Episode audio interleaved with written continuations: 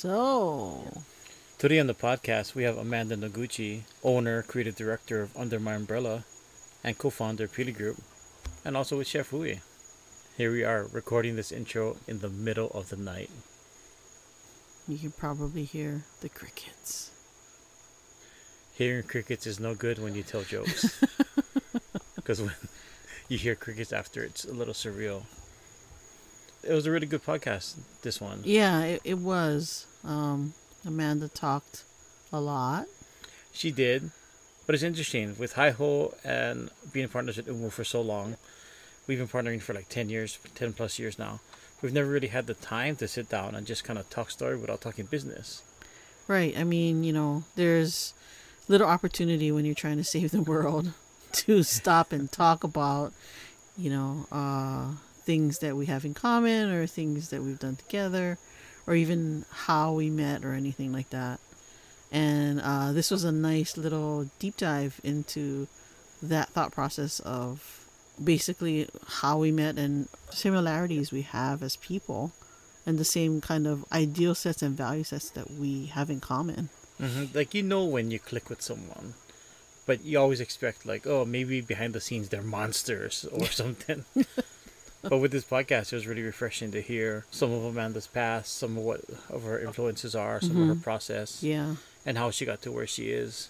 Yeah, yeah. It's it was very interesting as far as hearing her story, and and we kind of, we personally kind of know it as far as like how we met or where we met. We understand all of that, but kind of seeing the lines interweave uh, into each other and see it happen in real time uh, through this conversation was kind of nice, and I and I feel very fortunate to have this as a recording, as a snapshot in time for us uh, to sort of commemorate this uh, relationship. And it's really, I think it's a really special gift to have this in perpetuity. As much as we, we like having this podcast as an opportunity for folks to listen to and learn different things from, uh, secretly, this is also a way for us to kind of commemorate certain things in Hi Ho's lifespan. And, and to have this as a recording is, is, is such a nice thing. Yeah, we're actually really tricking people to sit down and Really? just talk story with us. I mean, there's really nowhere to go in this era of COVID. But one of the positive things is this time and space to really flesh out and talk about just each other and celebrating each other. Yes. Amanda is one of those people we really want, really wanted to celebrate. Mm-hmm. We've known her for a long time, and we know she does a ton of stuff. But it's really interesting to see where where she's coming from and Yes. where she's going. Yeah, I, I think I think folks uh I thi- think folks know Amanda's husband a little bit more than they know who Amanda is. Who's that? That would be Mark Noguchi. Uh, and people know him because he's he's a very uh, well-known chef, and I think people don't know Amanda uh, nearly as much, but they should, only because of the amazing things she's doing in our community and the amazing positive effect that she's had, especially during uh, COVID, and how she's been able to mobilize and uh, get Chef Hui out to the masses to make sure people continue to get fed and, and addressing the food insecurity needs. Food security needs. Food security? Yeah, food security. Food security. Yeah, I've always found um, a liking to Amanda and Mark, or as the public knows him as Gooch. Uh, I always viewed our relationship very similarly because people may think that I'm super gregarious and fun, but I know that I owe a lot of my success to you, Shar. No. And uh, I think Mark and Amanda, when we talk to them, we feel similarly to them. Mm-hmm. Yeah. So I know very much so that behind every strong man, there's also a strong woman. In this case, if they're both super strong, then they're both mega strong. Yeah, no one's behind. Everyone's standing next to each other. uh, but yeah, I think Ryan and I, as a couple, found a kinship in uh, Amanda and Mark and their relationship and their uh, want to continue to help folks and be of service to folks. And we found a kinship in that. They're the first legit power couple that I know of, Yeah. besides Barack and Michelle Obama. but I don't know them yet. Not yet. No, they're on the podcast in a month. So talking to Amanda, we do talk about her. We also talk about nonprofit. We talk about her interactions with nonprofits and her specialty event planning and coordination. And I think it's a very interesting look as uh, as an, as working for a nonprofit. Mm-hmm. I think it's very interesting to talk about that and to learn some lessons working with her. Mm-hmm. And if people are lucky enough to work with her, then they always come out better than when they went in with her. So we talk about that a little bit, not to give anything away. Mm-hmm. But yeah, it should be a fun one. It will be. It is. It has. it's always tricky talking about time when we record it first and talk about it after. Yeah, It it's- will be. It is. It, yeah, It it it. it is. All right, that's enough of this. This is Ryan, This is Shar. and this is Morning Assembly. with Amanda Noguchi.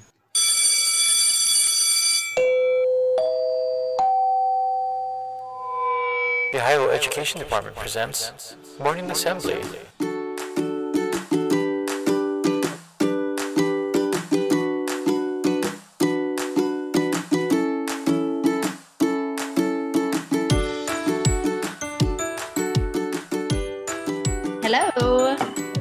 Hello, Amanda. Sorry, the dog thought you were really here. That's how live you sound.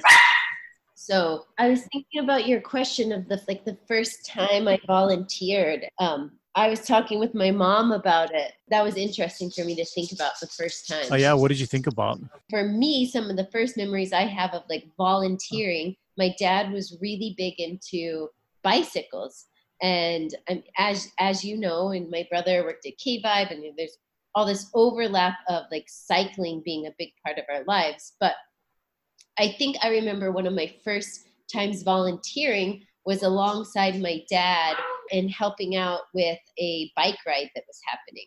So showing up, I have me- memories of showing up with my dad and and giving out um, water on on the sidelines of a bike ride. And a few years later, when I was nine, it was the MS 150, which you ride 150 miles over two days. And at nine, I rode in that ride with my dad and my grandma. So there was three generations of us riding in that ride together. And Oh wow. so I remember that as showing up as a volunteer with my dad as a kid. Um, I also remember, I have vivid memories now of I was in a choir when I was in elementary and middle school, and we would go sing at the nursing homes. And I don't think we called it volunteering. You know, that's again, it wasn't it wasn't labeled as that but I remember the feeling of singing and uh-huh. interacting with our kupuna, with our elderly in Missouri, and how much that meant to them. And I think how much it meant to me that it was like a it was like a high. It was a feeling of satisfaction of seeing that a simple act that you were doing is bringing joy to someone else. So although when Mm. people ask like oh you do so much for the community were your com- were, were your parents also like super active in the community my initial like knee jerk was no not really but then when i think about Mhm. the way we lived it was just a much a simpler lifestyle um and it didn't have titles i think is more of what i realized like my parents recycled we composted our food we fed scraps to the deer in our backwoods none of that was like oh my parents are environmentalists that was just what we did because we lived a fairly Right. simple lifestyle that was in tune to the land and in tune to the people around us so i liked being asked Mm. that question because it made me think about it in a deeper way than i think i've really thought about it before to be honest Well, that's so interesting because a lot of people think about it and they oftentimes have experiences like you. Do you find now that you're thinking about it that does that did that have an impact to you, on you today? I think 100%. It's I think it's um it wasn't like, "Oh, my parents do this, so I'm going to do this." I think it's actually it goes back to the fact that it's ingrained in me. It's like my mom makes lists, Mm. so I make lists. You know, there's like there's certain things that are just Yeah. they are part of who I am because it was what was bred into me my entire life. But my parents, it wasn't like it was a labeled thing like, we need to give back to the community, so we need to go and volunteer. That was not, that never came out of their mouths. They were just Mhm. people who performed acts of kindness and acts of giving in everything that they did. hmm you know that's that's a nice story because when i think about you and our relationship and what i know of you it sounds like you're describing yourself like what needs to get done gets done that kind of heart you bring to hawaii it's really impressive i mean i'm i'm very proud to call you my friend Yeah, it's the same. I mean, I think we all clicked from however long ago that was now that we that we met. Oh. Um, I think we clicked, and it makes sense in reflecting of why is that we just have similar values and and even just ways of looking at you know looking at at life and looking at how we show up. Mhm. It just feels like it's our kuleana to do so, not not for any not for any reasons or to check any boxes off, but that's just what feels like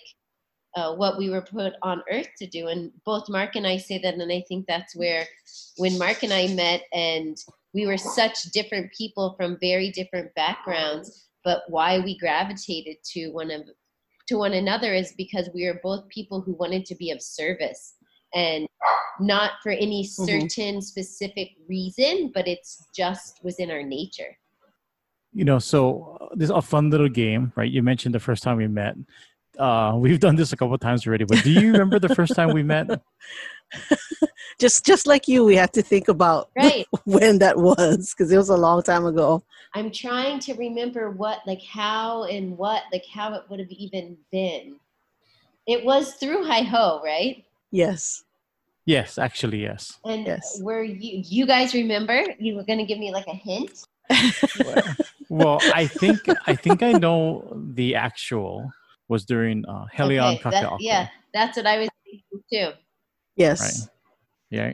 And then um I saw you and I'm like, this girl looks familiar. Um and then I remember I went by myself and I told Shar later, there's just a little girl there. And she's super intimidating. Like I I don't know if I ever told you, but you're super intimidating. Like you're running that show. And um, like that doesn't Not go, not, that doesn't unlike go how it is together. There was this little girl, and she was super intimidating. I, it was okay. So um, I was there representing Hi Ho, and I thought, okay, I need to represent the volunteer lens, right? The, like, how do we think about volunteerism during this event? And I remember you had said something, and then I had come. I took my first big breath, and I said to the group, "I'm not sure if a social media person should be a volunteer." And you looked at me, and your kind of your eyes narrowed, and you said, "Why?" And I said, and you said, I disagree. and I said, because the volunteer may not know the um, voice and the marketing strategy that we're trying to achieve at this table, or something like that. I said, I just, I meeked something out. And you said, mm, okay. And I don't know if that okay was like, oh, you're a dummy, or if I made a good point. But I just looked at the ground after I think, and I was like, oh gosh, I think. Don't Hope we So didn't make her this was. I mean, me. that was what nine years ago, right? yes. yes. Okay, that yeah. Wow, I was the Helion Kaka'ako.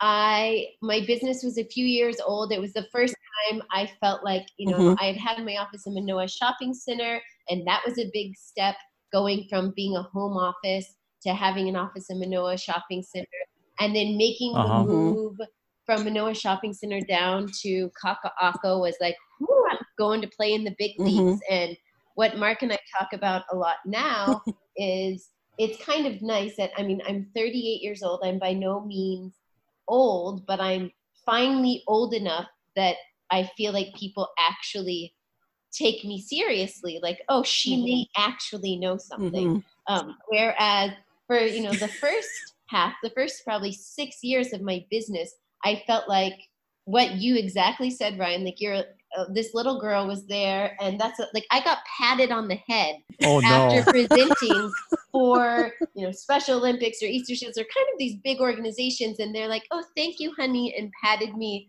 on the head, and I'm oh like, gosh. "Wait a minute, I'm running this thing here. You you just patted me on the head, like how degrading." And so I kind of had a complex for the first six years of my business because I felt like no one took me seriously because I looked so young and I'm small and and so I think I overplayed this toughness and and for better or for worse, you know, it shaped me. I don't regret anything, but I I kept a distance from my employees. I had this thought in my head like you're an employee, Uh-huh. you are not my friend, you know, and, and I Mhm. tried to be very private about my personal life and not connect with my employees because where the past like employer that I had come from that was kind of the way they were and and so I felt like Mhm. that's what I needed to be to be seen and respected and but it didn't ever Mhm. feel right it didn't fit it Mhm. didn't fit Yeah. my personality and so it's nice now to to have enough wrinkles I guess kids the kids really help to um, expedite that process. But to now kind of feel like I can be nice to people I can make jokes I can be more myself and connect with my employees mm-hmm. and even you know my clients and my partners like you folks on a very personal level and feel confident that that's not going to affect how people view me as a as a leader. And so i think from when we met it was definitely i was still very insecure as a business owner in that sense and and then even in Helion Kaka'ako, it was like, okay, we're here we are trying to plan this like pretty that was a pretty dynamic thing we pulled off as a group of us who came together randomly. Like that was pretty, that was pretty bad. Oh boy. Yeah, it, it was a big Yeah. it was a big initiative. We on our side we prepped and we kept thinking about our Yeah. plan over and over again.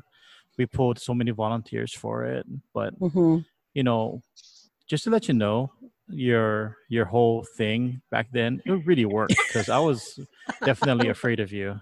That's- I don't want any I don't want people to be afraid of me. That is definitely not the vibe that I'm going, you know, that I'm going for. But I Oh, I think I think if they just add you on social media, they definitely know that that you're a fun person. and I do I do not have the no cursing rule on my social media page, not even for my children. So Yes, yes. That's why that's why we didn't invite your children on because we are afraid they're gonna drop f bombs. but that's funny, you know. Uh, I I was talking to Shar yesterday, and I said that your social media it's so open, and I and mm-hmm. I recognize that it's not your it's not your social media, it's your company's social media, right? Isn't your Instagram my handle? What is your Instagram Instagram handle handle is again? Umu Hawaii. So I would still consider mm-hmm. it to be my personal uh-huh. Instagram. I have, and it, as somebody in marketing and PR and communication and strategy, um, I should probably have a separate, very professional, under my umbrella um, social media. We have one for Pili Group that we never use. Um, we had one at Mission when we had a restaurant, which we did use for sharing out menus and things. But that's just not the the person or the company that we are. We are very much about experiences and about connecting. And so I don't want you to hire us or partner with us because of what our social media looks like. Um, I want you to do it because you Mhm. feel we feel collectively that we can do good work together. And so I went back and forth on whether we should I should branch out and have just an under my umbrella social media and a personal one. But I get bored with business social media accounts. You know, it's just the it, it's it's it feels very forced to me often and and not for all businesses but especially like in the event and pr and comms world. We're we're doing these things for our clients and there's a reason why we're doing them. So anything we do for our client has a reason behind it. But for for mm-hmm. me and for our business i don't really see the need for us to have separate accounts. And i think it's almost like you said, it's me being a little bit raw and a little bit honest of like, this is who we are. And so this is our work is not separate from our personal lives.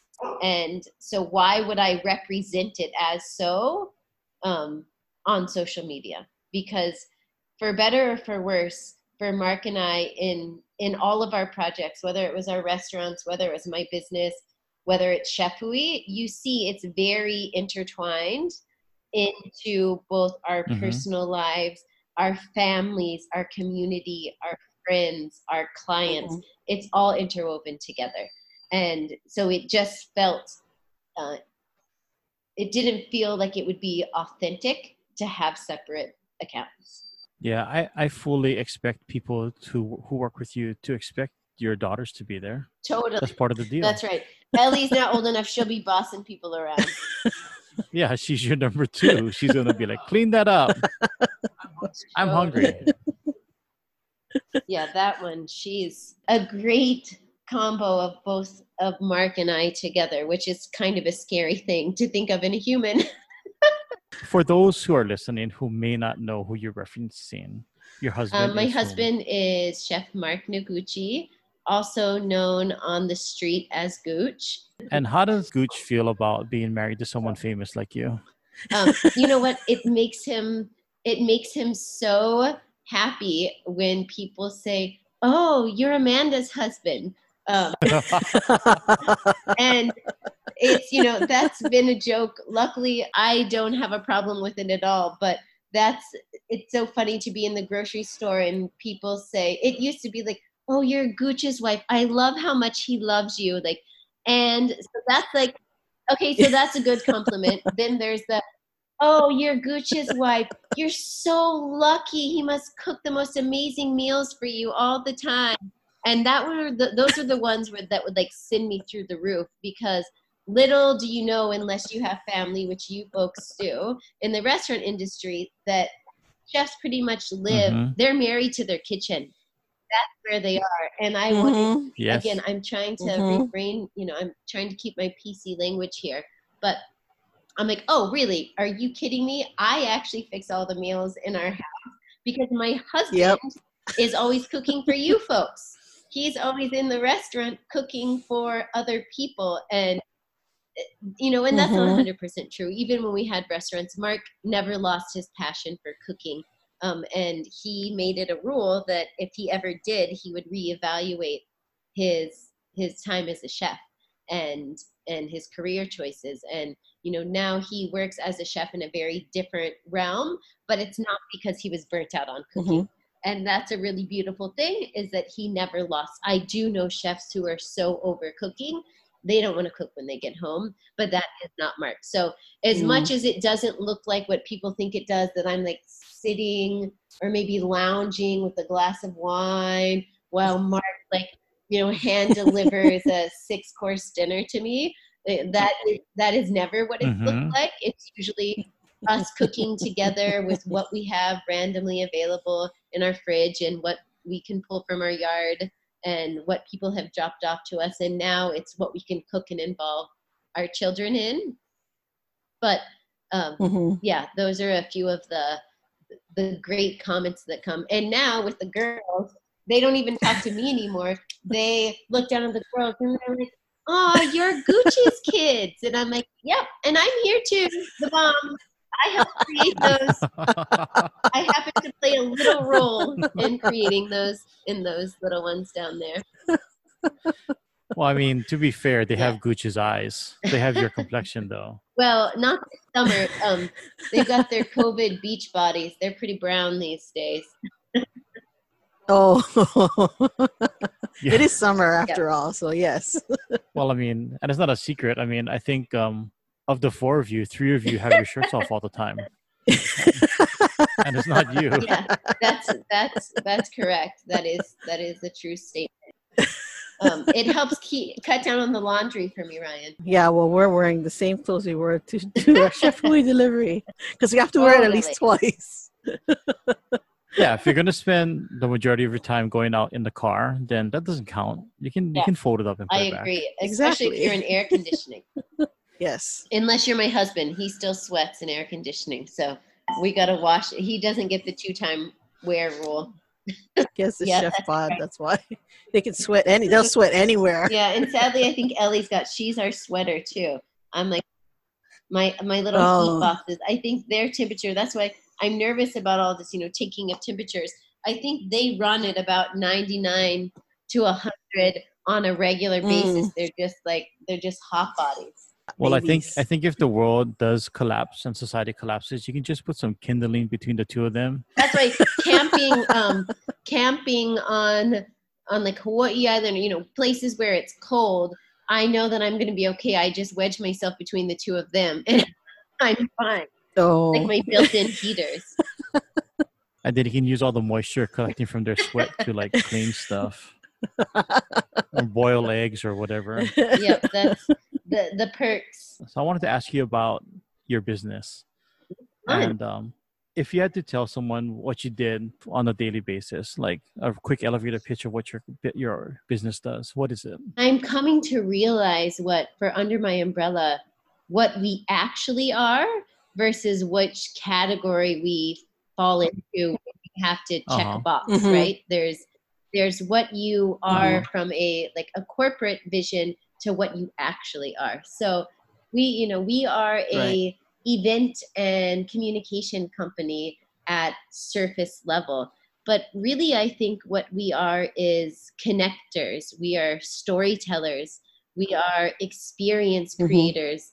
We are dream catchers. We are here to help our community and not even help. We are here to be of service to our community and to all the people who are working toward a shared future of what we feel that Hawaii and the world should be. So for us to take on a client or to partner with someone, number one, there has to be the shared vision of Mhm. why we're doing this work. Um, I get this from my father. I think it's like you you shouldn't just do something just to do it.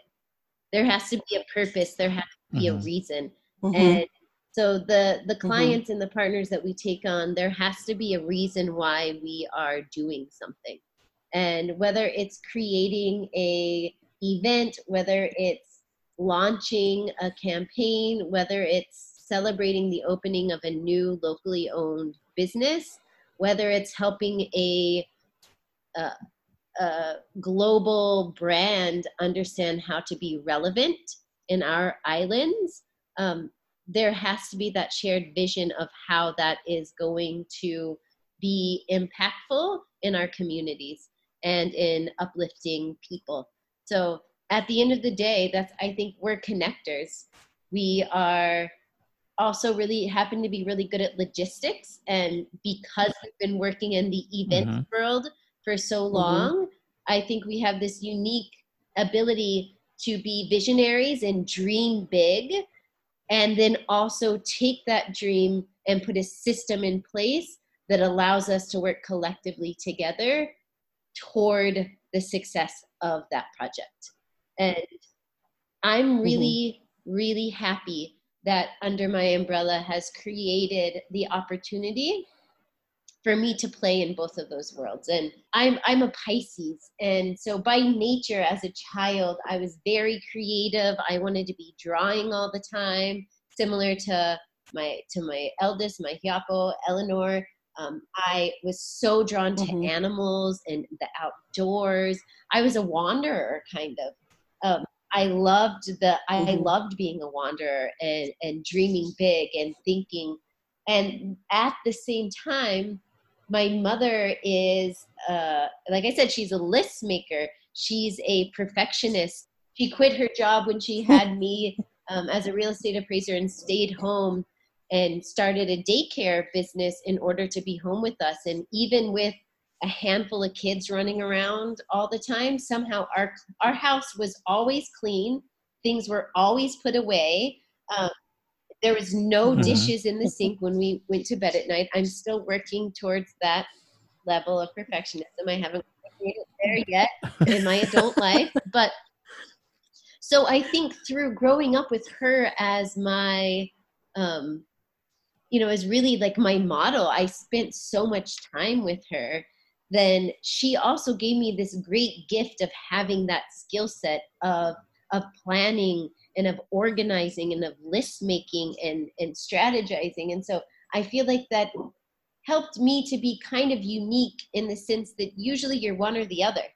You're either the big ideas person and you're like my husband mm-hmm. and you have 17 notepads with ideas on it and you're like you know like digging through piles like where's that note that i had on the recipe that i was going to do and like you know that stresses me out but i also can identify with him because i that i think by by nature is me i am mm-hmm. that creative all mm-hmm. over the place person but by nurture by my mother i am the organizer the perfectionist mm-hmm. strategy mm-hmm. and so I'm able to play in both those worlds and find ways to to weave them and intertwine them together to get results. And mm-hmm. I think my team shares in that as well. Um, the people who come on board to be part of Under My Umbrella and the Pili Group all are creative people. And you know, organize like being organized and making lists and tests like that can also be taught. And that can there's some people that just have it more in them than others but if you can create a system then you can train people to become part of that system. And i think that doing events and logistics for over a decade has allowed us to be able to take our systems and customize them to really any project that needs to be done. And that's a beautiful thing. Mm-hmm. so uh, I don't know if it's accurate, but my perspective of you, seeing what you do and the kind of work that we do together with Hi Ho and Under My Umbrella, it seems like to me that you work with the nonprofit community a lot. Is that fairly accurate? Yeah, that's accurate, and that's that's that's why I started Under My Umbrella. After working in both the for-profit and the nonprofit world, I, I went to school to be a documentary filmmaker, um, and I was super mm-hmm. rooted. You did it? Well, I didn't know that. That's what no. that's what I went to school for. I mean, at the time, UH Manoa didn't have a uh, actual film degree, and so my I was in the communications department with a focus on film. So I took all of the film production classes that they had. I double majored. I ended up, I was obsessed with sociology. I, I originally thought I wanted to be a psychologist. So I took tons, you know, my first two years of mm-hmm. college, I took tons of psychology classes and sociology classes. And I'm still very drawn to psychology and sociology. And I think that that's mm-hmm. part of where I'm also drawn to the nonprofit world because I'm just drawn to people and how we as humans interact and work in groups and I'm fascinated by that. Through doing film, through doing documentary film here with, I worked um, with Edgy Lee for four years. So I started as an intern with her and stayed with her through graduating from from college. And I got I was part of the Ice Epidemic films that were uh, special with Matt mm-hmm. Levi oh. back in the day. Mm-hmm. I got to go along on Drug Bus. I mean, I got as a Haole girl from Missouri at at the you know young age of 20 I was going along on some of these really intense experiences and it it helped me to understand that there was a lot of depth to Hawaii um, mm-hmm. that it mm-hmm. wasn't just beaches and you know what I think maybe a typical college experience I think it could be easy to move here and go to college here like I did. I moved here when I was 19 for college, and you could just see Sandy's and Mokihana dorms and uh, you know and UH mm-hmm. and Magoo's at the time and and all of these you know experiences that are kind of stereotypical of what Hawaii is about, but through uh-huh. sociology classes with Robin Mann, who I credit as a mentor to me. She probably, who knows if she even remembers me as a student. I took all of her classes at KCC. Um, but we would go on field trips in neighbor islands and meet with community members and hear what struggles they had in their rural communities, um, what strengths they had, what education looked like, um, what uh, multi generational living look like? And I was fascinated by understanding these communities. And then I think that that knowledge really piqued my interest in the work Edgy was doing. And the work Edgy was doing and all those experiences, I got pretty involved in volunteering for numerous nonprofits here. So I was drawn to the nonprofit world. Mm-hmm. Um, when I left mm-hmm. Edgy, I left to join the Special Olympics. And that was because of volunteering through the Special Olympics, I was really drawn to their clientele. I was drawn to mm-hmm. to showing up for um, people with disabilities, and I felt I felt connect I felt connected. I felt like I could understand them, and and they were they fulfilled a certain um, like love and like seeing of a, a human to a human that I that you don't get sometimes with with people and uh-huh. and uh-huh. like this raw beauty you know this raw beauty of honesty and and love and compassion and so i made the jump to the nonprofit world because of that through that experience through special olympics and volunteering at other nonprofits i also saw and was disheartened by the fact that because as a nonprofit raising funds is so vital to the success of the organization but it's so hard mm-hmm. to be able to stay true to your mission and do it to its full capacity while also chasing money and and that often mm-hmm. like something yeah. had to give like you couldn't do either thing to a hundred percent because you didn't have enough resources to make it happen and so after I, I left special olympics after four years my sister was getting married in ireland i had been working nonstop since the age of 14 to be honest i started um, as a gymnastics teacher when i was 14 and then i was doing both gymnastics and uh, working as a hostess through high school um, I eh, like uh, you know like a restaurant hostess. Let's be clear. oh well, I figured you said you did gymnastics, so I I, wasn't gonna judge you.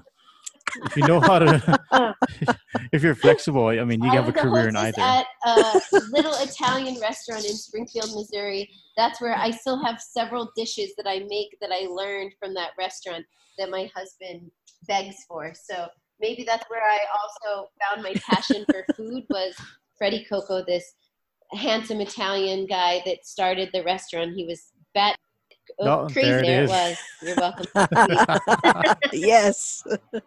he was a you know this crazy Italian guy in this very small town in the Midwest, and I think I was also drawn to he was just so different than most people in Springfield and so I loved I loved watching him, but not to go too far down my rabbit hole. I had been working my whole life, and here I was, you know, um, 24 at Special Olympics, and had you know put on large scale fundraising events. I had overseen capital campaigns for Special Olympics. I had done all these things, but I never felt like I had enough time to do them to the level I wanted to do them. But I felt like if someone understands the nonprofit world, but can pull that work outside of the nonprofit so that then the nonprofit can focus on their mission and like at, mm-hmm. at the events mm-hmm. at the you know at the galas if the people who are supposed to be engaging and building the relationships for the nonprofit can actually spend the time having deep conversations with their donors versus wondering whether or not the silent auction is going or the MCs on the stage like then that's right. how that nonprofit can grow. And I want to be the person that helps them do that. And so that's, I, I think I took that break of leaving Special Olympics, going to Ireland for my sister's wedding, traveling throughout Europe. Um, I traveled by myself. It was really important for me. I wanted to go alone and and give myself time to think. So traveling for those three months was was really eye opening for me. And I, I think it also helped me build the confidence like that I can do this on my own. I didn't go to business school. I don't really know a lot about how to start a business. Um, but I do know a lot about connecting with people and about executing events Mhm. and and and communications and I'm passionate about that and I think there there's a saying I don't know exactly what it is but you know if you if you just if you work if you just work all the time and aren't fulfilling your passion then like, what are we even what are you even doing? But if you can make your passion your work then it doesn't feel so much like work. And and that's what i felt Mhm. strongly about with showing up for nonprofits. So that was that was why i started i i knew well enough that in order to gain again going back to my little girl i looked like i was i looked like i was 19 or younger and i was i was really young i was 24 when i really started my business um, I was Mhm. young, and so a lot of things were on a let me help you with this as a volunteer 1st Mhm. and you know charging very little for the services I was providing to Mhm. some of the hmm organizations that I had been volunteering for and going to them and saying, Hey, look, I'm going to start a business to do this. Would you be interested in hiring me? I know I've been doing this kind of as a volunteer, but I want to take it to the next level. And people like the Surfrider Foundation, um, the East West Center, were, were some of my first clients that I, I provided those services for. And I think they helped me to prove that there was there was a need for this and through word of mouth that's how we Mhm. continued to grow and for a long time it was just me and uh, then i brought on like my first assistant which you guys probably remember marissa jacob um, we Yay, miss you Marissa. but Mhm. she is now successfully um, overseeing all the events and managing a botanical garden in Florida. And she, on a regular basis, Oh, wow. reaches out and says, if it wasn't for my time with you, I wouldn't have had the confidence to do this. And, you know, she's, I have so much love and heart for her. And being one of the first people on board with me, we just continue to grow. And I realized that there has to be a balance. Like, it's not just about educating the nonprofits and partnering with them and and helping them grow. It was also really my kuleana to help the donors and to help corporations and businesses understand where their role falls in showing up for the nonprofit world. And that's a lot of what we do Mhm. now is we're pretty much we're probably 50-50 of nonprofit clients and for-profit clients. And I, I joke we're like we're like a dating service. We're like tinder tinder for community relationships where we i want to find people that fit together and help help us to grow uh, community initiatives together in ways where everyone benefits. And it's not i'm giving you Mhm. something or you're getting something like we're all just being service together. Nobody is weaker and nobody is stronger. And i didn't like that like Mhm. kind of that stereotype that nonprofits are weak and they're poor and we need to help them and you know corporations are strong and powerful and they have all the answers and they're going to give you money like to me if that's at all where anyone's thought process is we got to start from the ground up and rebuild that as a nonprofit Mhm. you are not weak Mhm. you are actually the strength of our community you are what ties us together hmm and Mhm. we are honored as Mhm. businesses to invest in you. As a business, you can be of service to a nonprofit and you can bring your tools to the table, and your tool might be money, or your tool might be resources, or your tool might be connections. But we're all just bringing our own tools or our own instruments. Um, we're bringing all of those things to a table as a community and we're we're rising together Mhm. in doing so. And and that's really the mission work i think of of under my umbrella. And so the heart for the nonprofit world is still very much there and alive but i think we're actually being a better service by also investing in working with companies and businesses to see how they fit into that as well. Yeah, I think it just takes someone with, you know, vision to kind of teach people that things can be different. And obviously, the events that I've seen you run, they're the cleanest and the smoothest events I've seen. And even when things go wrong, it the way that you adapt and change and pivot is it's very remarkable. I mean, yeah, you do a great job.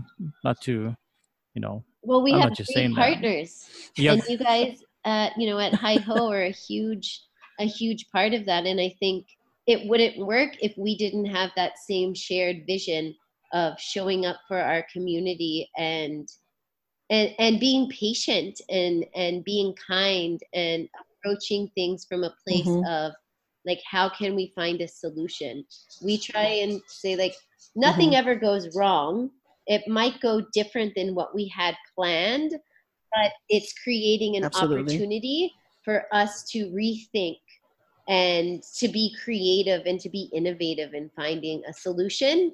And from that we grow. Mm-hmm. yeah is all of that written in that thick huge binder that you carry around at every event? Yeah and it's on you know I, have got a song that i sing about it and... you know you keep talking about singing. You, you mentioned you sing. No i actually am a terrible singer. Half the time i was in chorus i was lip syncing. I wanted to be able to sing but i still um, my daughters i think are the only people that think I'm actually a good singer. Well, we might have to put you to the test. Um, okay, so not to put you on the spot. This is gonna be this is gonna be really quick, and not to put you out of business, but you mentioned nonprofits and the way that they run events and why can it be different, and you brought that to the table. I see that you've innovated and you've you made uh, events seem smooth and seamless.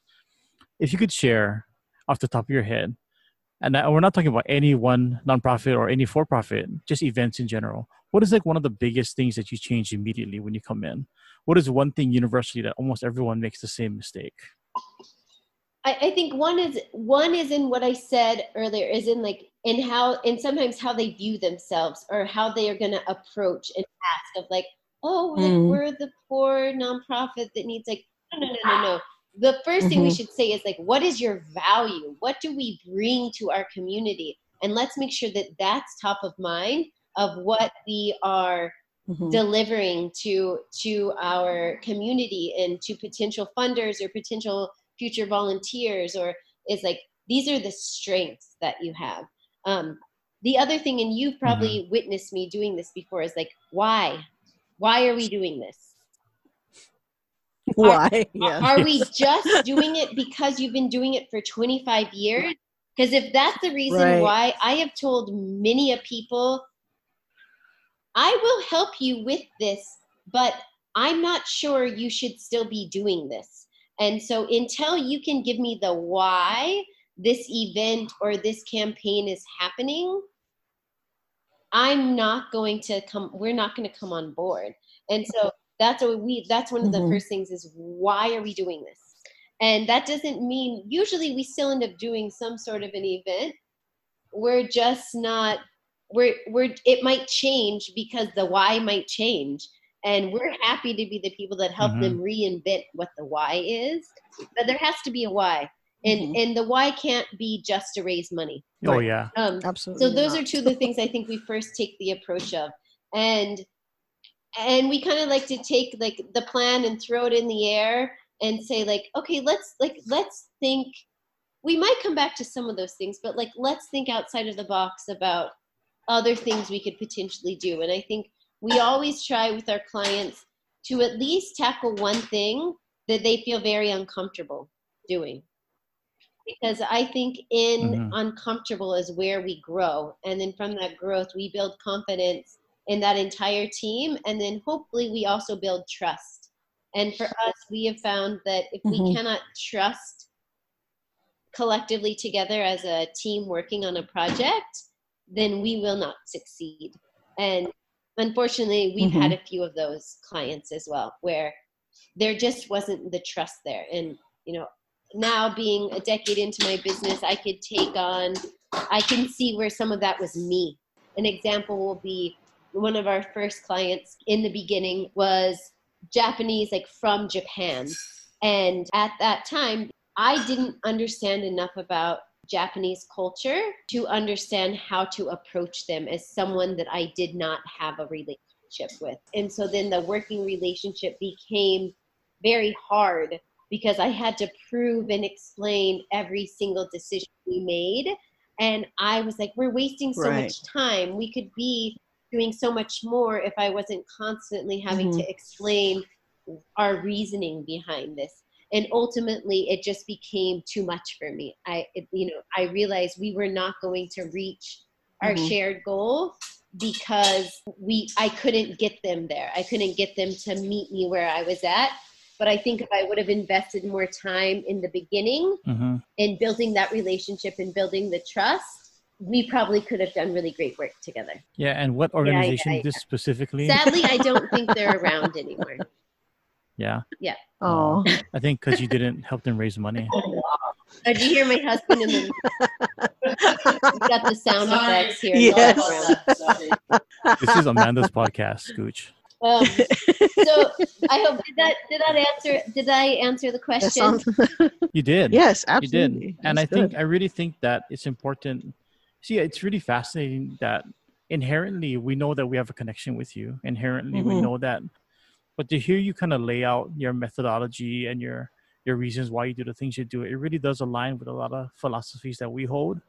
Mhm. and we never really talked about that. We just kind of knew that we kind oh of my gosh. we kind of crushed on each other and we're kind of just let it go from there. It's it's it's crazy. Like listening to you speak about even talking about your mom making lists you're basically describing my mom and the reason why i make lists and carry like a planner around with me is because of my mom it's crazy all, all, of, all of my mom's daughters my sisters we all have like a book where we make lists it's it's because of my mom and same with ryan he his mom um watched kids for money uh, as far as like a daycare is concerned. She- don't she tell the did that. irs we didn't file taxes you know, she did that. She did that. And like your dad had said about how, you know, you don't do something unless you absolutely like it has a meaning for you.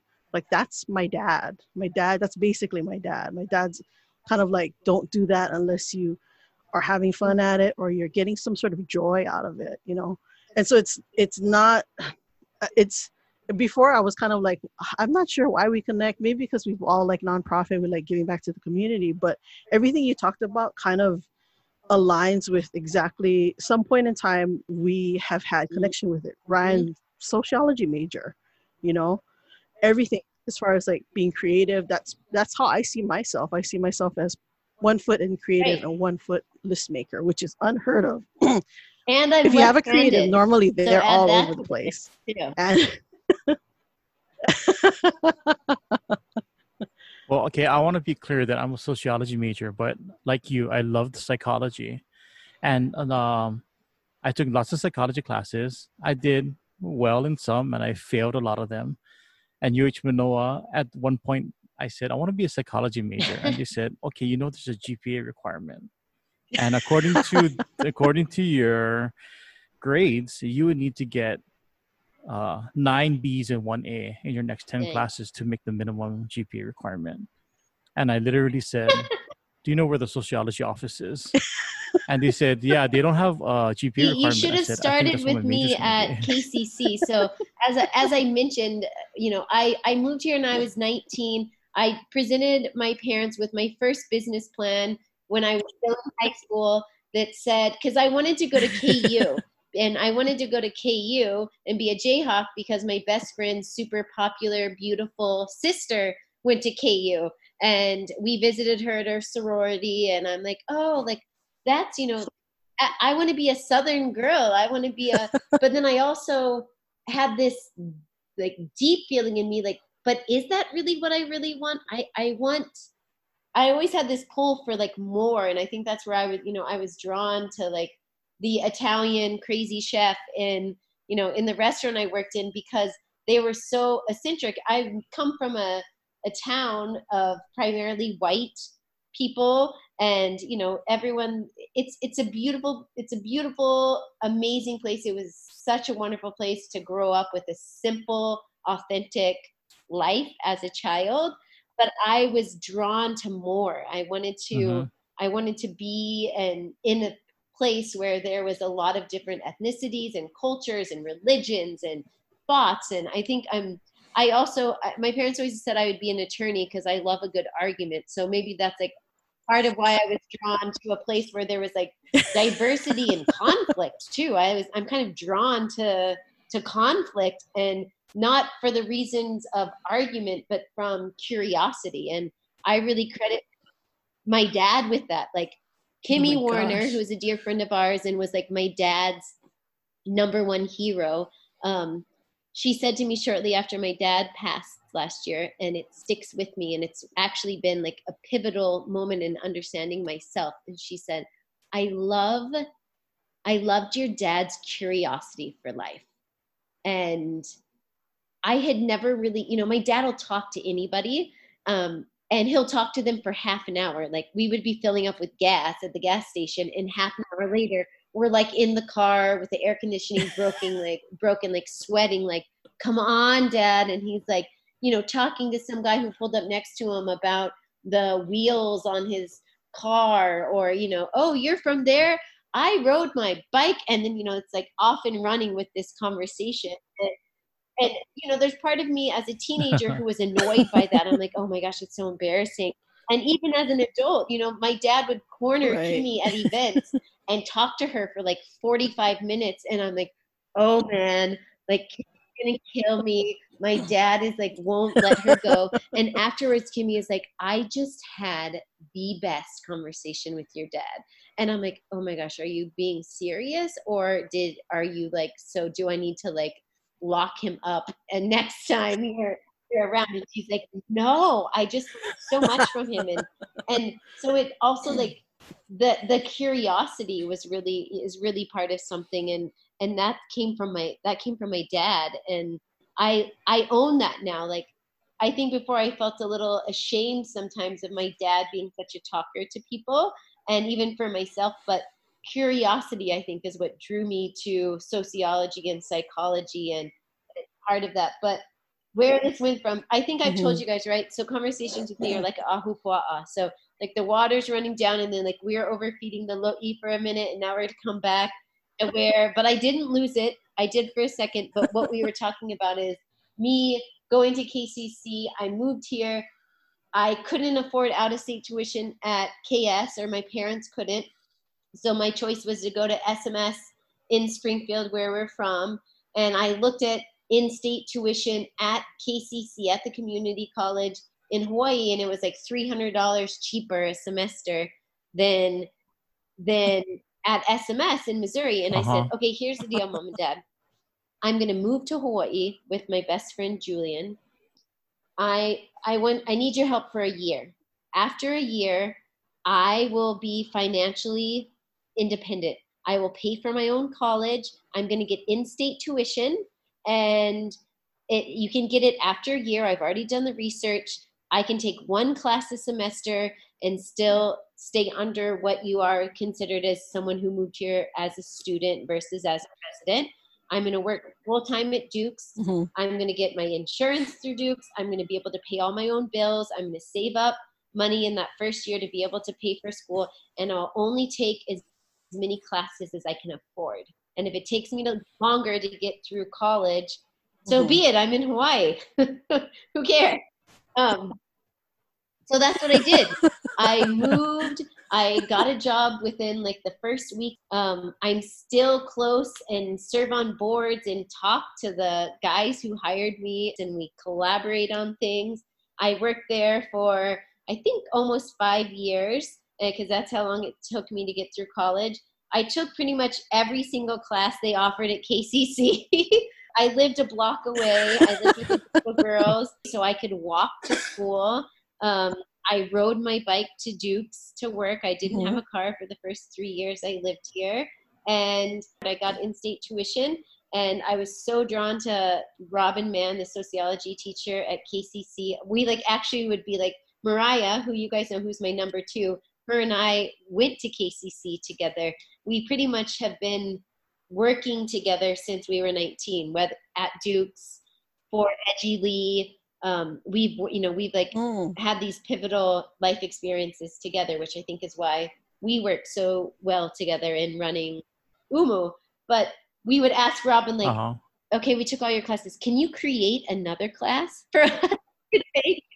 Um, and so I did my AA at KCC and continued to still take some classes there while taking the classes I needed at UH. So I graduated from UH Manoa with a double major in sociology and uh, in communications. But I'm still now as like a 38 year old thinking like I think I might want to go back to school and get a master's in something that has to do with sociology because um, I'm still so drawn to it because I'm so bored because I have nothing else to do. Mm-hmm. Or just for fun, huh? Yeah. for all you kids out there, success isn't right. given to you. You have to earn it. I can't, that sound, I'm getting exhausted listening to you talk about how you worked and went to school. And obviously, you passed all your classes. I don't know what that's like. All right. Yeah, Ryan. She graduated in five years. I graduated with a 4.0, I think. Should I have expected anything less? Oh, type A. Amanda's type A, very much so. But you know, back then, I don't know how it is now, but I'm not gonna lie, Mariah and I definitely like talked our way into some grades. Oh no, it's the same. it was this. It was the same when we went. I mean, you can, you there's things I'm, you know, taking tests is like my total weakness, and I'm sad to say for my daughters, I'm afraid that they're gonna have the same. Like, give me an essay, give me a speech, like, give me like I can excel give me mm-hmm. a standardized test and i'm like hiding under the desk. I think that's where i i skirted by by being a good test taker. I have a very strong sense of short-term memory uh. so cramming was very effective to me. I just needed c's you know to get by. Yeah i don't know. I think it was it, it, i couldn't i couldn't do it. I tried to do the cramming and i'm like the logic in me. I'm like, this makes no sense. I'm not going to remember any of this. Why is this relevant? Why is cramming something that we are being forced to do in school? Like, yeah, it's the education. That can be another. That can be another topic. The education system. Well, yeah. Applied applied knowledge versus test taking is. That's why during COVID, luckily it's different because our daughters are in preschool and in kindergarten. But we are like, okay, one hour of school, in the morning. We showed up to maybe one of every three Zoom meeting classroom calls that they had. And other and we started our own like future farmers of Tantalus chapter and got chickens and just went real hard into the like urban farming uh, raising chicken and farm animal world because I'm like at the end of the day, street smarts are what are going to keep you alive, ladies. So I gotta, we gotta, we're gonna do a deep dive yep. into into street smarts. Yep. You're, take, you're, taking a very German approach to um, uh, youth education, kindergarten with hands-on, uh, you know, hands-on exploration. But I mean, during this time in COVID, I mean, everything's different anyway. Totally. My grandmother was a school teacher in Germany, so maybe piece that together. Ah. So she yeah. took the kids hiking and said, "Make yourself a tent, um, or you don't come back." That's. I mean, I think that was part of my upbringing in, in Missouri as well. Well, speaking of COVID, I have another question for you. Not to give away all the secrets, you know, I would hate to think that someone's going to listen to this podcast and be like, "We don't need to hire Amanda. We got it. She gave away no. all the answers." what do you think the future of nonprofit is going to be like after COVID? With all social distancing? What do events so like? I'm I know you've thought super about it. honest. Um, as far as events go, we are currently working with a few of our clients on virtual events. And I'm saying, I feel confident saying this because I've already told them this as well, and they still hired us. But that is not my passion. Um, creating virtual events doesn't do it for me. It is, um, I see that right now in this unique time, it is a necessity. And I think there are some things about virtual experiences that get me excited, but taking uh, a usual fundraising event and then just turning it into something that's now going to be hosted virtual, that in my predictions will burn out very quickly. Um, fundraising events were already so mm-hmm. saturated that going to a ballroom and eating a dry piece of chicken, you know, like I, I, give our chefs a lot of credit in our hotel industry here in Hawaii. They've really elevated the food experience in the past five years in hotels and in kind of these corporate settings that used to be pretty like dry and you weren't there for the food. Um, but that is already very saturated market.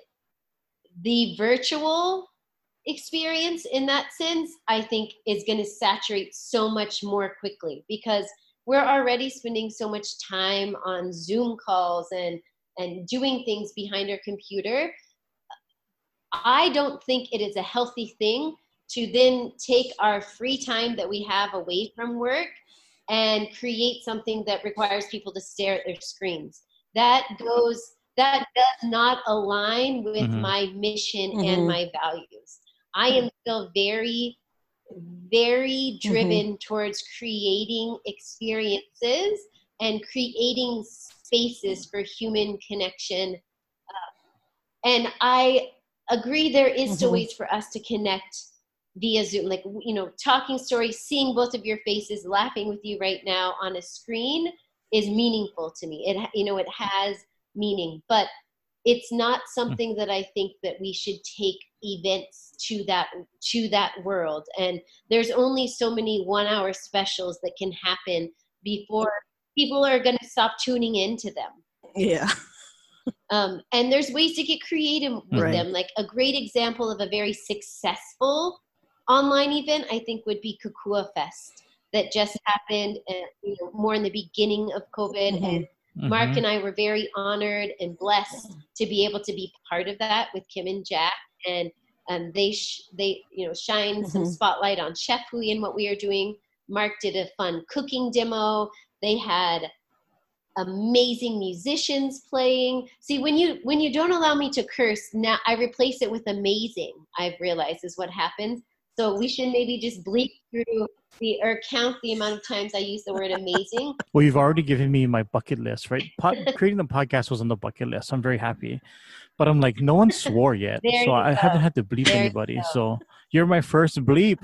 Yay! Happy to be of service. Granted, I think other people struggled through not swearing. But that's my disclosure. Well. Amazing is the word that now is being overused because I can't curse. The Kokua Fest fundraiser, the online streaming we were out and about driving around and I knew that you had given us the time that you're going to be on. I made oh, sure yeah. that my phone was ready to go and we drove. Yeah. So we watched it on the way on the drive and we watched you guys cook and we're like, this is so great.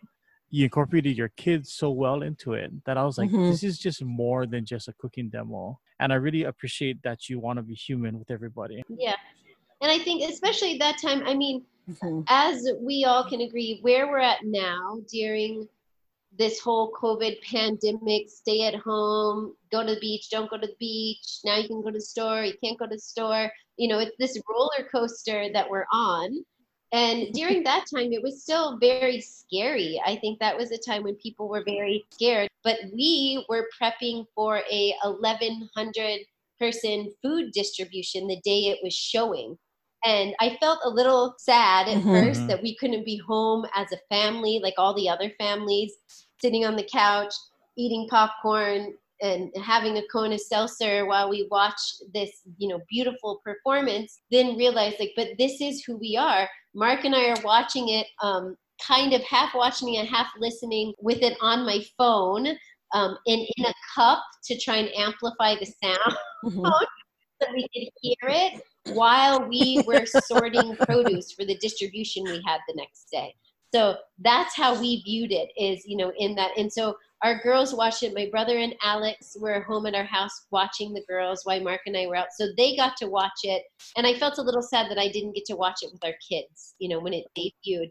But i said but this is actually very mm. realistic of our of our lifestyle. And we felt it was important to include our kids and to keep it light and fun because so much of what we see on the television or on our computers is negative. It's about you know what's happening in inequalities and what's happening in politics and what's happening with covid and people sick and there's so much negative things that we have to try and also offset that by positive and fun things as well mm-hmm. well that video did oh, really? cause a big controversy here with me and Shar. And it's not and it's not about your child licking the spoon. Oh, whether you cover the mochi with foil yes, or not. Absolutely. yes. Yeah.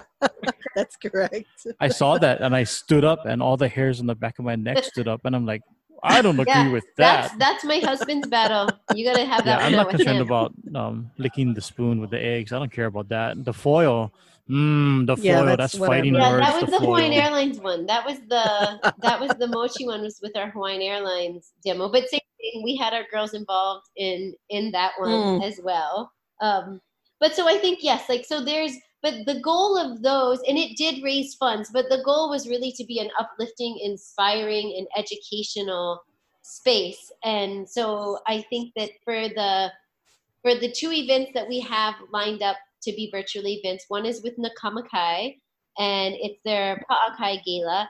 And it's going to be very Mhm. a partnership. It's honoring people who are Mm. stewards of the land and ocean and sustainability and the future generations of Aloha Aina. Um, and what they represent in the community and who their community partners are, it felt right for that to still be a virtual event because they it's going to be very much about uh, education of what Na Kama Kai does. Not a lot of people know about Na Kama Kai and their, you know, the ocean safety is a big part of their mission. But really, what they are doing and why I resonate to their mission Mhm. is if we educate our children about ocean safety, that means they will feel comfortable being in, in the ocean and in water and on a beach. And if you are in the ocean, you can't help but love it and respect it and care for it.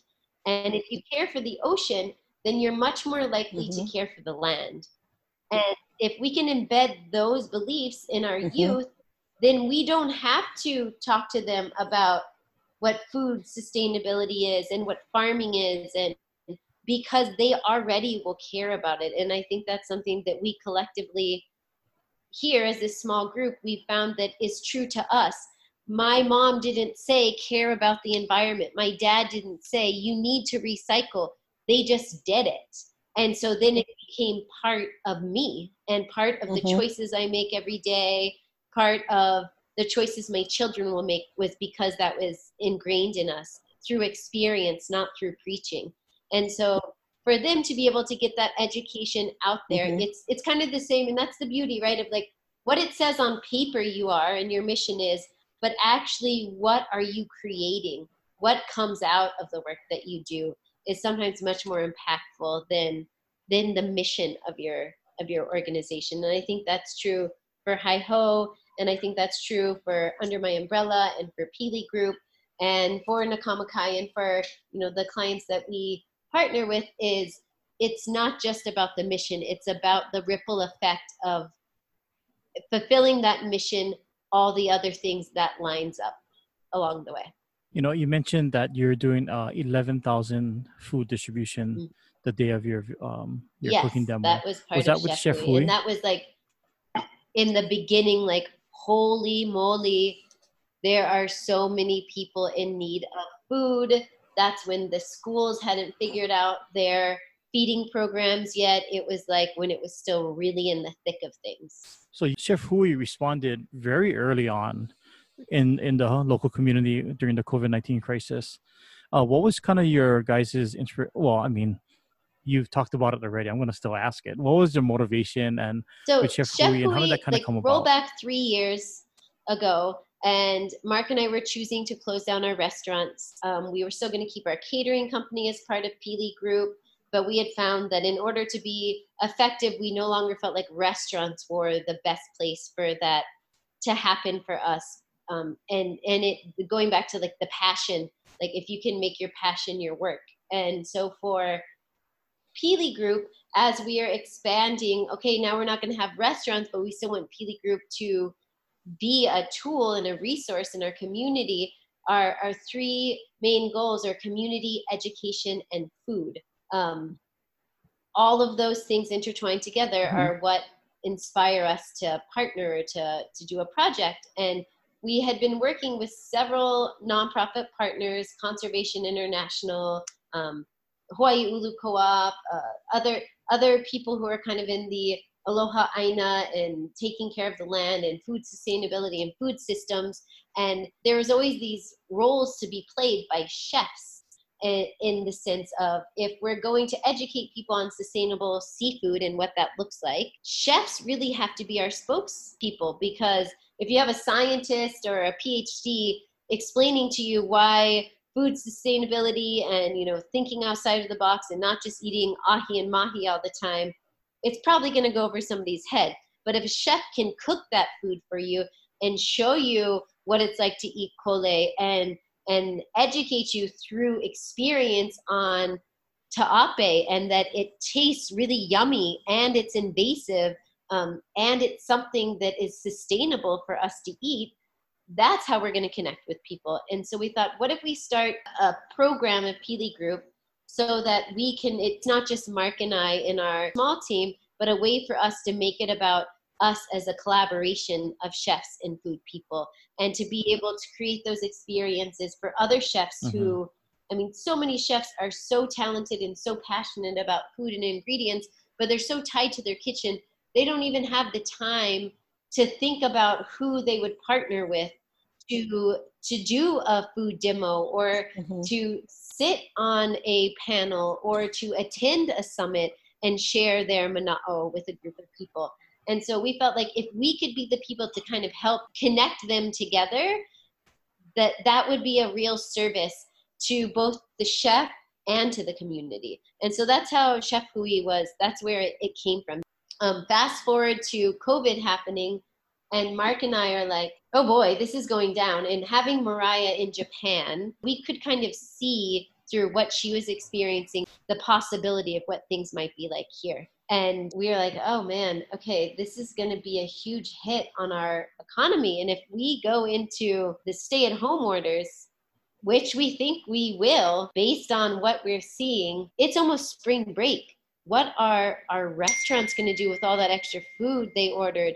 all the events that are ha- you know hotels are all at like 100% during spring break and mm-hmm. because we had worked um, for a long time with aloha harvest mm-hmm. and we've worked with kim and jack on a bunch of projects i was already in bed on my phone and mark was still in his office and i called bill who's the new executive director of aloha harvest and said hey things aren't looking good for us as a community but for you and your organization's mission you're getting ready to be the most sought after nonprofit there is to show up and mm-hmm. rescuing all this food. And I just want to know we're mm-hmm. here for you. Mark and I are here for you, and so is our team.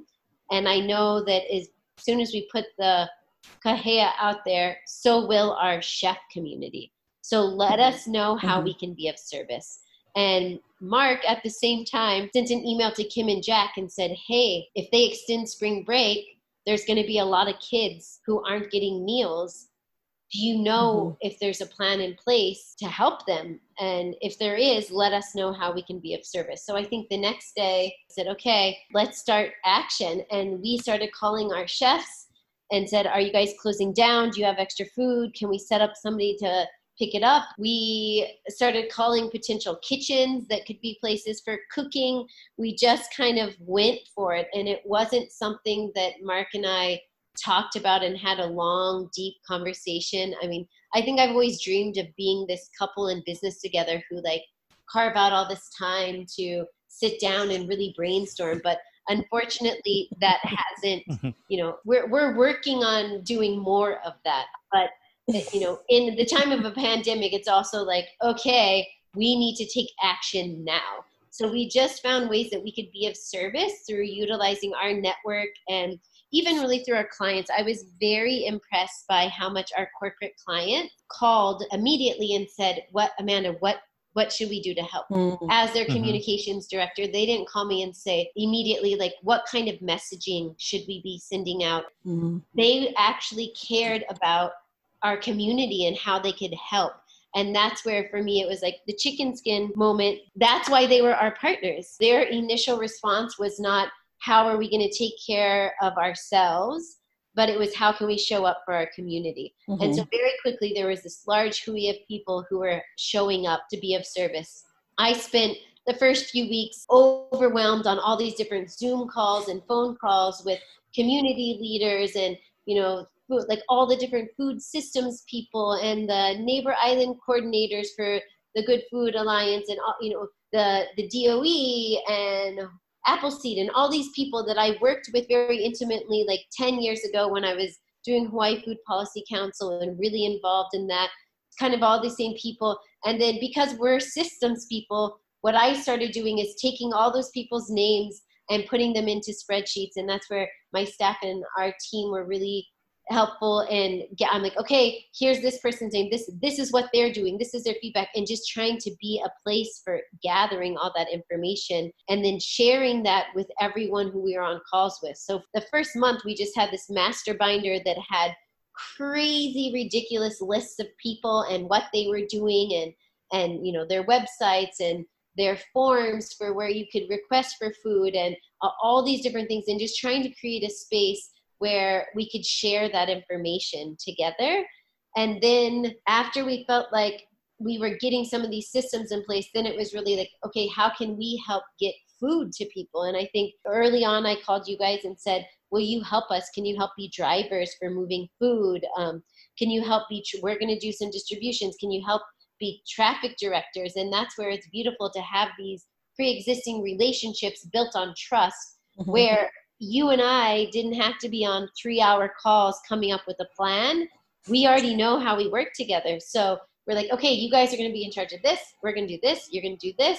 And just trusting that everyone was going to do mm-hmm. their role because we already had that foundation laid. I believe that was a very quick conversation. It was, hey, we're doing this. Do you guys want to help? And we said, yep. yeah. yep. and we said, we'll check in on the logistics later and you know and sometimes the logistics check-in was like a text message like does this look okay to you? And you're like yes that's okay. And i'm like okay great. That's what we're going to do. And you know you have to be rapid in response and mm-hmm.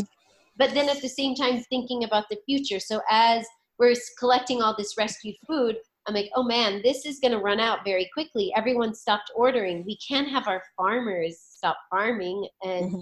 kim johnson and i got on a call and talked through things and we agreed that we had to put a system in place to be able to raise private funds to keep farmers farming and to keep chefs cooking while mm-hmm. we're feeding community and we wanted to be able to purchase from farms i didn't want to ask them for donations understanding that farmers operate on even a smaller profit margin than restaurants do and that's saying a mm-hmm. lot restaurants operate on a really small profit margin mm-hmm. and so that's when we came up with the give and go program which is the program where we provide chefs or restaurants who are offering takeout during COVID with a $8 stipend um, per, per meal for them to prepare a meal using as many locally sourced ingredients as possible and then turning that into a community meal that can be picked up by a volunteer which thanks to hi ho and hawaii life we had amazing volunteers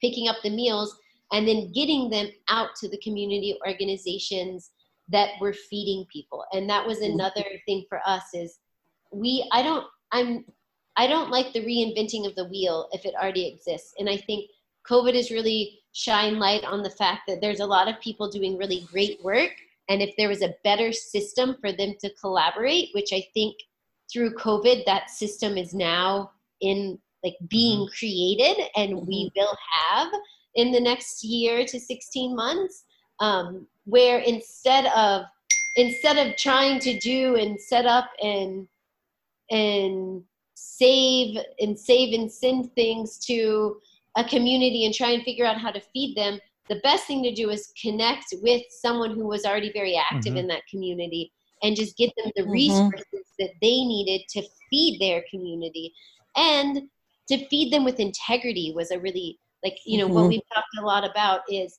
we all have gifts to give. We try and think of our communities as a place of abundance and not of scarcity. And mm-hmm. it's hard to do that during a pandemic when you're losing your job and, you know, and you don't know how you're going to make ends meet. But through being, through trusting in your community and that we will all show up and show up from a place of abundance where we trust one another and we view that we all have something to give, then it doesn't feel so scary. Mm-hmm. And it also doesn't create this space of like, we're here to help, and you, as a weaker person, are here to receive. because that is not what community is about. So being able to just give the resources needed to someone who's already trusted in their community, and I'll use like Papakolea as an amazing example, um, Waianae Coast Comprehensive Health as an amazing example. They are already so connected to their Mhm. community that they know who needs what. And they have the trust and the relationship of that community that it doesn't feel like a handout. And hopefully it doesn't create um, a dependency either it's we are just sharing our collective resources with one another so we as a community can survive this very trying time for all of us. And and that has been a beautiful part of that. And you know not i'm not bashing by any means these like large scale drive through events but to me that it's just it's not serving people with dignity Mhm. and and seeing people like i am me and you are you and we are equal here Mhm. I I might have resources that you currently do not have, but you also have um, cultural and so much no- cultural knowledge and and many other things that can help you know the most effective way to get Mhm. meals through your neighborhood. You know, like I come in as an outsider and try and create a map of how I'm going to deliver food, and it's super ineffective and it's inefficient, and it ultimately leaves people behind. Whereas someone who's already in that community knows how Mhm. to do it best. And that's been the beautiful part, and for me, is an inspiration of like our future work, is how can we, as Chef Hui, under my umbrella, Pili Group, and even as individuals, show up in a way to make sure that these systems are created in communities that don't have that structure so that we can collectively approach life from a place of abundance and and lift one another up together. And i got that like went off uh on a little spiritual journey from what the actual like solid answer is of chef Hui, but that has been one of the most inspiring things for me that's come out of it No, that was So Chef understanding. Hui we came on together strong, and and for a while in my circle, even amongst other nonprofits and foundations, you're on everyone's mind. We've had conversations with people, Yes. and they've asked us straight up, "What do you know about Chef Hui?" And we explained as best as we could. And the best thing about Chef Hui is that when you organized it and you explained it to us, you talked about the farmers receiving support and the restaurants, and then the community the meals were going where there everything it was a triple benefit but at the same time what you told me about the papakolea for example the distribution is you're handing out recipe cards with the raw ingredients so in a way i mean you're also Mhm. educating people about their food and where it comes from but how to how do you create it and you're Mhm. giving people opportunity to get the food bring it home and maybe have something to do and have an engagement activity with their family and that was Mhm. just nothing i can say besides the fact that it, was, it felt so right and beautiful Yeah, I think you used the the word you used, Amanda, was dignity. A lot of times, I think we're so busy trying to fix problems or trying to help as much as possible, and sometimes we forget to acknowledge that dignity part. The we are here to make a connection because we're all human beings and we're here to connect with each other. And sometimes because it's so busy or we're trying to help as much as possible, we forget that component and and it's such an important component about uh, of how we live our lives and how what is our moral compass and all of that um and you uh, that's what i see when i see chef Hui. i see i see human beings being you know human and taking care of each other I mean, that is it's been it's been I think for us for Mark and I as busy and overwhelming as the work during COVID has been for us sometimes. Um, I mean, number one, like we could not have done the work that we had done if it wouldn't have been for my mother was here when COVID hit, and so and so was Mariah, and so I, you guys hear me preach a lot about like the village mentality, and like the only reason Mark and I have been able to do the work that we do up until this point is because of this beautiful village that oh yeah we have, and it took me having kids to let go of thinking that I needed to do everything on my own. And that, and again, I think it goes back to that little girl. I had to be strong and stubborn and do everything on my own because if I couldn't, then that would show weakness and that I didn't deserve to be a business owner. And when I had children, I, I really had to let that go because it was going to be impossible for me to show up for my profession if I didn't have a village supporting me raising my children in the way I wanted to raise them. And also trusting in my clients that, you know, I had people who had kids and like pretended like they didn't, women who pretended like they didn't have kids in their professional life and didn't speak about their children because they were afraid they would be judged or they wouldn't get a promotion or they wouldn't be respected because of that. And, you know, that was something that had, that wasn't lost on me. And, but i think that that's where that shift i talked about again of like just saying you know what? That's not me actually. That feels like i am not being authentic. And so i would lead board meetings with my daughter in a carrier on you know on the front of me. And of course i had to ask my clients like are you comfortable with me doing this? But i felt like it was important for me to do that to show a, a generation who maybe was very uncomfortable by that that i can still be just as effective mm-hmm. in this situation with my three month old tied on to me, you know? And like I'm sitting here at the board, I just presented, and now I'm sitting here and I'm breastfeeding my daughter under this blanket, and nobody even knows it, and I can still participate mm-hmm. in a mm-hmm. conversation. Lo and behold, your brain still works while you're feeding your child.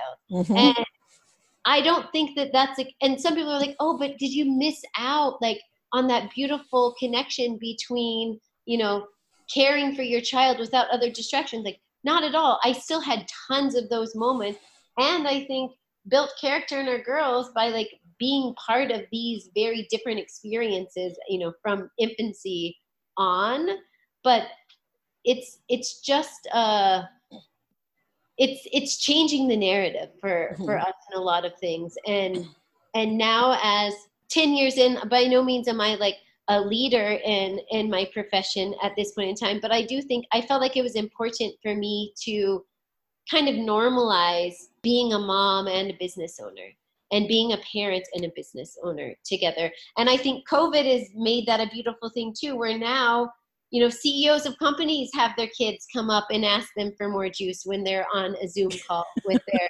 with their clients and with their because that was we had no other mm-hmm. choice right mm-hmm. so hopefully it's expedited that a little bit but it's i think it's like the time is now for those for those kinds of things and so the pandemic for all of the the pain and suffering and loss um, that it has created for many of us it also has created growth and resiliency and connection and and community in ways as well. And i'm scared of of what our economy is going to look like and that is still you know very heavy for all of us to carry.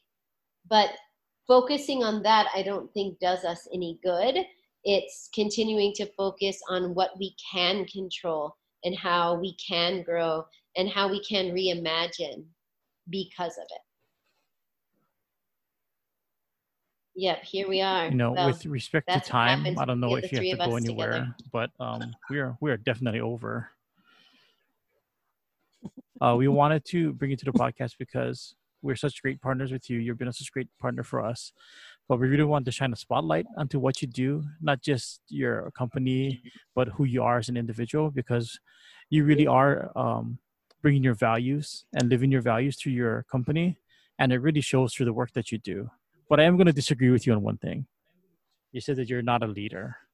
And I wholeheartedly disagree with that because you cannot do all the things you've done with the care that you've taken to do it and not be considered a leader in the community because you are. And not to embarrass you, but you are uh 2020 40 under 40 is that correct i am yes i i recently i barely by the hair on my chinny chin chin in age um, made it into the 40 under 40. No, uh, no. Again, another similar fun fact. Ryan was 40 under 40 when he was 38 as well. that's the age. Maybe that's a box. It is. They better let them in before they're too old. Exactly. think you just had 39 people and they just kind of rolled the dice and just picked my name out of a hat. but I want to say, I want to, don't interrupt me when I'm praising you. I want to also say that your husband would say what? Don't interrupt me when I'm praising you. Uh, well, you really did through this entire talk without us asking. We wanted to kind of get into the reasons why you do the things you do.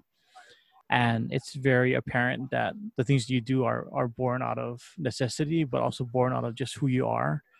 And there's no other way to explain what your company does or what you do other than it just represents you. And you've kind of carried that spirit of nonprofit and community in your heart. And that's something that we really respect. And we view it as your greatest strength. And we really appreciate you being our partner and really appreciate you coming on and talking story with us. We hope that people who listen, who might have been interested in hearing what you have to say, get, got to know you a little bit better and overall yeah we're just very grateful to have you in our lives and and we love working with you you have the best food at any volunteer event that we've gone to and we talk about that all the You know, time that's um that was another I think that's credit to my mom again on like full bellies with like food prepared with love makes for happy people and that's something we've always thought about with our volunteers and you know in like staff and everyone we always have to make Mhm. sure although mariah and i never eat during events we don't live by our own rules Same. are making sure that we you know nourish people with with food that has love in it um, it, it creates a, a space for positive things to happen. So we're we're so thankful for our partnership with you folks as well and to have you. I think we skirted the line of being um, partners and being of service in the community to then really getting to know each other at very intimate levels and becoming good friends. And and we're we're happy to have you in both. And i think that's the beauty of this current world that we live in is that we can be partners in business and we can also be friends. And that's that's what makes that's what makes the sweet spot you know is being able to work with people that you also consider friends as long as the food doesn't stop then we can keep being friends. Yep i'll let i'll let the chef know. Uh, well, I mean, you said so much that I want to say, and I do want to bring it back to the quote that you may have been thinking about is if you do what you love, you'll never work a day in your life. that's right. And I think you've managed to do that. So mm-hmm. congratulations on that. Congratulations to your success. And more importantly, thank you so much for being a resource for the nonprofit community. I've seen I've seen you double people's money's raised. It's not about the money, but nonprofits do need money. But you can if you can do all of that with heart and engagement, then you know that it's a win all the way around. Mhm. Yep, I agree. Well, we couldn't do it without you as partners. So thanks for partnering with us, crazy people. Well, like attracts like, and if we're all crazy, then so be it. We thrive in times of crisis because of that. Thank you guys. Well, I will Amanda, talk thank you so much. very soon. Thank Yeah. you. No Okay. Bye bye. Yes. Bye.